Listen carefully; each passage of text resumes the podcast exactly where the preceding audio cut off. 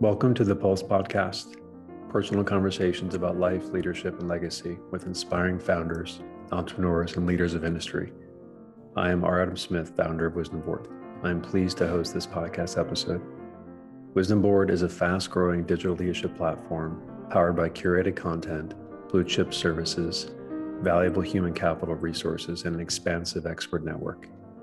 Wisdom Board is dedicated to empowering excellence for private companies at the board level. I'm here today with Tony Wood, the principal national practice leader uh, for the family office business at RSM US, one of the world's largest accounting firms and a terrific organization. I've known Tony for many years. He's been in RSM himself since 2013, but really has become quite a uh, inspiring and wise leader in the family office business. It's great to have you here today, Tony, with us on the Wisdom Board Pulse podcast. Well, thank you so much for the invitation. And um, I really appreciate you and all that you're doing. Well, it's good to see you. You're looking uh, great. Uh, and now we're entering spring weather. I hope that you and your clients and uh, your, your colleagues can start to get together again in this unusual environment. Um, first, uh, maybe tell us a bit about how the um, life is changing in the workplace for you and your hundreds of direct reports, and there's, uh, I think, tens of thousands of employees at RSM. I'd just be curious to see where things stand right now for you, and where do you think that's going to go? You know, it's been an interesting uh, dynamic for us. Uh, we uh, very quickly had to remove to a remote, uh, you know, environment, and, and getting over 12,000 employees to go remote and try to make it as seamless as possible. We're very happy how that worked. We're very happy with some of the planning we had in place. Uh, but we're now experiencing kind of what does it look like after COVID? And so we're having a lot of discussion around flex schedules. We're having discussions around uh, giving our people the discretion of where they feel they're the most effective. Uh, we've really not been a firm that has pushed or mandated uh, any type of return to office policy. I don't see that changing. Uh, in fact, I think that we have demonstrated the level of productivity that can be maintained. Now we're starting to get into a season where clients are comfortable now getting back face to face. We're getting, uh, especially with some of our families and some of our retreats that that we didn't facilitate last year. We're starting to see those pop back up and asking for participation and, and client-facing type of uh, of interaction. But I don't uh, project our offices to open uh, back to full capacity uh, in uh, in this year at all. I, I, see that really moving into next year. Okay, and just for our listeners, RSM International is a network of many many uh, audit tax and consulting firms with. About 45,000 people across the world in 120 countries. But I didn't realize that the firm actually has quite a legacy. It's founded around 1925 or so. Uh, maybe tell us a bit about RSM and and what it is and how it's different and how did you make the decision to um, to shift from your own your own entrepreneurial businesses into a much larger organization? Well, it's funny. Um, the the firm began uh, as McGladrey was the original brand. Ira McGladrey started the firm in Iowa, and um, as the firm progressed, we through acquisitions and what we would call strategic targets picked markets that we thought would be fantastic to expand the footprint. And over time, you know, we've done that to 90 locations in the US. And as you mentioned, 120 countries with roughly about 45,000 professionals that have the brand. What's been very interesting about it is the brand itself. We did an entire brand change to drop McGladrey and bring in RSM so that there would be continuity uh, around the globe that would allow us both with our network firms and our US firm to create a brand that people would know uh, would be the same. And then we could develop levels of service, levels of branding. And so we did that uh, five years ago, and it's been uh, very successful for us. Now, part of the RSM McGladrey is still in the M instead of RSM, but that rebranding was a was a, a great undertaking and something that has helped us. When you start looking at how we we operate around the globe, for family office, we have a global board, and it's made up of 10 countries, 10 major primary financial market countries. That the head of that practice who leads family office or family owned businesses sits on that board. And so we look at everything from uh, country specific governance, jurisdiction, domicile. We look at a lot of the planning, and then we track trends so that we're able to share in that board how we want to grow the practice and how we want to serve that client. So it's really helped us to not have just one dimensional domestic, but really multiple dimensions around the globe. Okay, and recently you were promoted. Um, congratulations in October. Says here that your colleagues EJ Netter uh, brought you into the National Enterprise Leader for Family Office. I didn't know you could get another another level up from where you are without hitting the the C level or board ranks, but apparently you could you could get promoted again. So what does it actually mean to do to do what you do, and how for those that are involved in the family businesses or family offices or enterprises, what is the difference between these days managing a business for family office or single family office, and how does that different from private client services from an accounting firm perspective? It's a, it's a great question. Um, what we um, we've been in the family office space for a long, long time, uh, and and it's been a it's been a uh, staple of what we called private client. Um, what we realized a couple years ago is that all three of our lines of business were working with families, whether it was audit, whether it was consulting, uh, or tax. What we decided to do is that we needed to create a common methodology, a common service map and so we decided to take leaders in those three disciplines and have them report up to one individual who would not only oversee domestic, but would oversee all of the global. So that that individual would set strategy, would also look at creating um, what we call additional service maps that may not be uh, traditional to what RSM has done.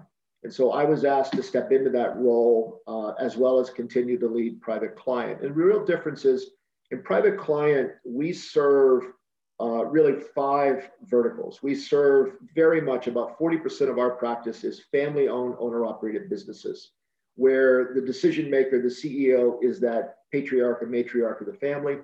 And we're managing the business as their largest asset.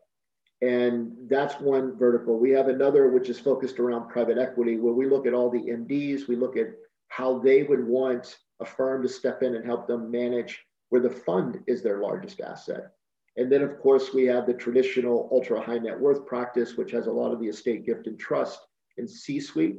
And then we have a very large international private client, which is the, that multinational client that has one foot in and one foot out. And then we have a large financial intermediary practice. So my job is to make sure that um, uh, on the PCS, we, continue the tremendous growth we've had.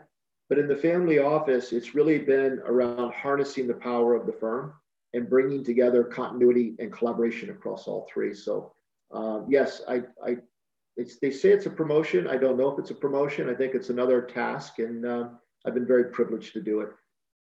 Congratulations. Well, it's a quite a run for the firm. I do remember working with uh, RSM Equico in our first uh, buyout, actually, um, in our in our current partnership in 2005. The firm was quite smaller then. And I do remember the merger and the rebranding. I think that now the firm is, uh, according to the latest Accounting Today uh, report, um, his retains its position as the fifth largest firm in the in the world uh, in the accounting industry. But I think in our conversations in the past, you've noted that the culture is quite unique and it's more of a, a, a family partnership. People get along, they work together. Like, how do you how do you see the the the culture of RSM uh, being distinctive and what's important about it to you for you and your colleagues? And then how do you relate that culture as a partnership to some of the partnerships you work with in the family office industry? I, I, I try to think of RSM, it's, it's a group of entrepreneurs working with entrepreneurs. You know, all of us who are partners and principals think like an entrepreneur. And that way, when we're engaged with the client or potential client who is an entrepreneur, there's a lot of commonality to the dialogue. There's a lot of ways in which they're setting up the business. That helps us promote it. Inside the firm, we uh, we really have this culture and this collaboration, and and we kind of feel that what our job is to focus on one firm mindset, not location, not what's good here, but what's good overall. Um, I have loved that. I think it's been for me a great way to kind of get in and understand and then thrive within a group where you've got aligned um, integrity and character and um, it's it's it's very similar to playing on a, on a major field but feeling like you're still at the playground and and everyone there knows your name and, and, and knows you well so i like that intimate nature of how we run the practice but entrepreneur serving entrepreneur and that really transcends well into the family office because um, many of our families come to us from everything from, um, from governance all the way down to HR questions. And so we really have to have a team that can sit down and kind of answer the questions, not talk at a client, but talk with the client and try to solve a lot of those things that they're looking to do. That's great. I assume you're quite busy that you won't be finding any spare time to be setting up a SPAC for yourself in the future. it is amazing with SPACs. You know, we uh, we have a SPAC team, uh, like all firms, and uh, they are extremely busy. Mm-hmm.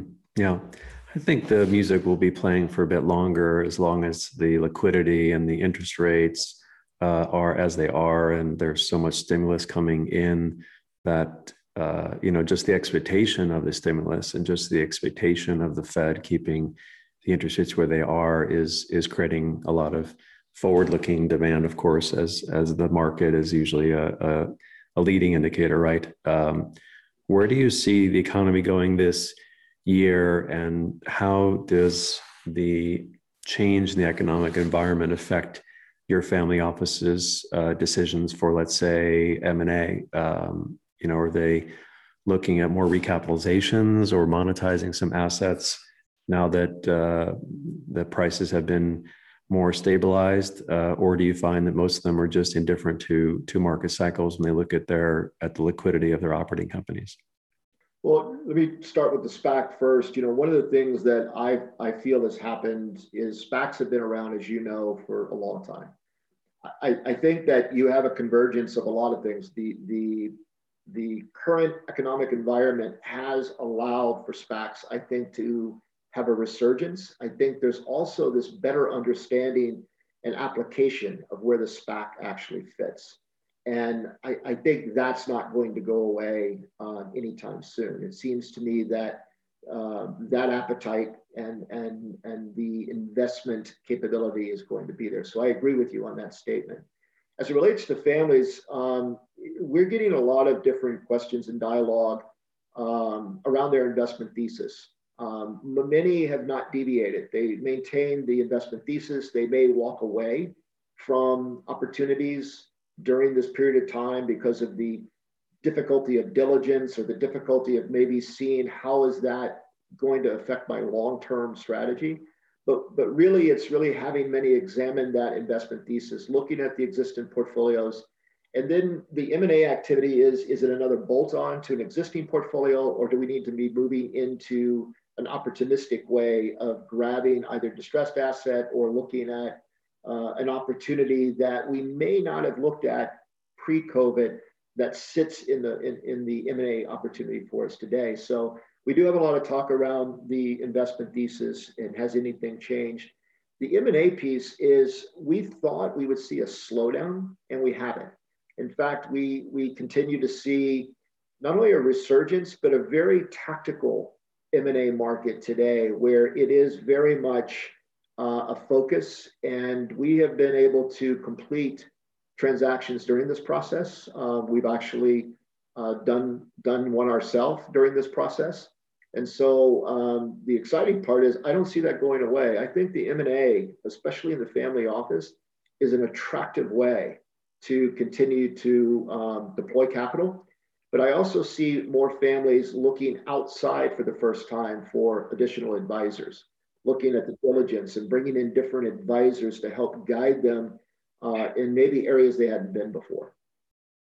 I agree. We've been talking for years about private consulting or consigliere work. Uh, I do that on a smaller uh, uh, level than than you do, but I have seen that demand pick up and have advised uh, several single family offices on principal matters or or preparation for M and A or governance restructuring. But um, I think as those families grow, as their family office organizations grow, or the MFOs, multifamily office organizations grow, they will have to increase their commitment to organizational structure, to hiring cultural, ethical, uh, um, HR standards, policies of both uh, gender inequality and what their CSR and even ESG um, uh, commitments are as as their footprint gets bigger and their staff and their boards get bigger and they become more institutionalized. Um, I know that you and uh, your CEO, Joe Adams, have been quite ambitious in the uh, CSR front. Um, but I, because the family office as an industry is quite opaque and quiet, there isn't as much press or or information or, about that. So, just curious, you know, what is going on um, under the radar screen in terms of uh, corporate responsibility, corporate social responsibility, and, and impact, and and ESG, the whole the whole uh, new evolution of governance. What is really going on within the family office industry, and and if they want to do something about it, you know, what directions are they going in to fortify those those efforts? Well, you mentioned you know something the firm is we're extremely proactive in in this area, and it's something that Joe has done an amazing job as well as our leaders of making sure from the CSR and also with ESG and the different things that it's one thing to say you believe in it, it's another thing to continue to promote it and push uh, change. And that's something we've really been focused on. This matters, and it matters to families. Um, I, I have had dialogue with several in the significance and importance around it, uh, why it matters to them.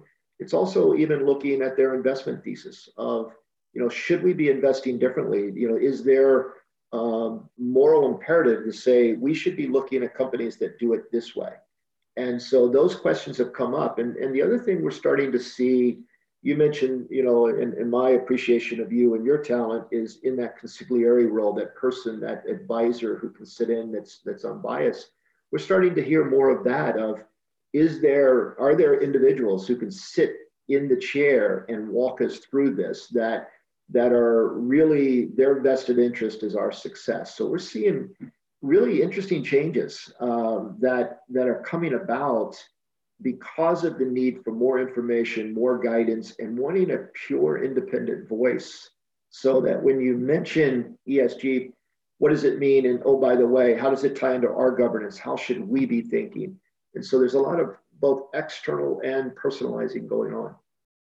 Certainly, those that are involved in um, advising large private companies. I've been quite busy. It doesn't have to be Goldman Sachs, but I know my friends over at BDT or Elizabeth Nesvold and her team, or uh, my our friends up in Chicago with uh, McNally. That the whole area has been become quite quite activated uh, as private wealth has grown, wants to grow further, wants to be diversified, either um, expanding the organization um, as you guys did, let's say you picked up Canada, uh, you might have a $10 million family office that wants to become 20. So, uh, as with any services organization or any organization that grows organically, it's very hard to get from 10 to 20 without doing some M&A. And if you want to do that M&A, you're going to have to, to involve outside advisors to get it done, not to mention outside capital. So I think the last topic I'd like to, to query is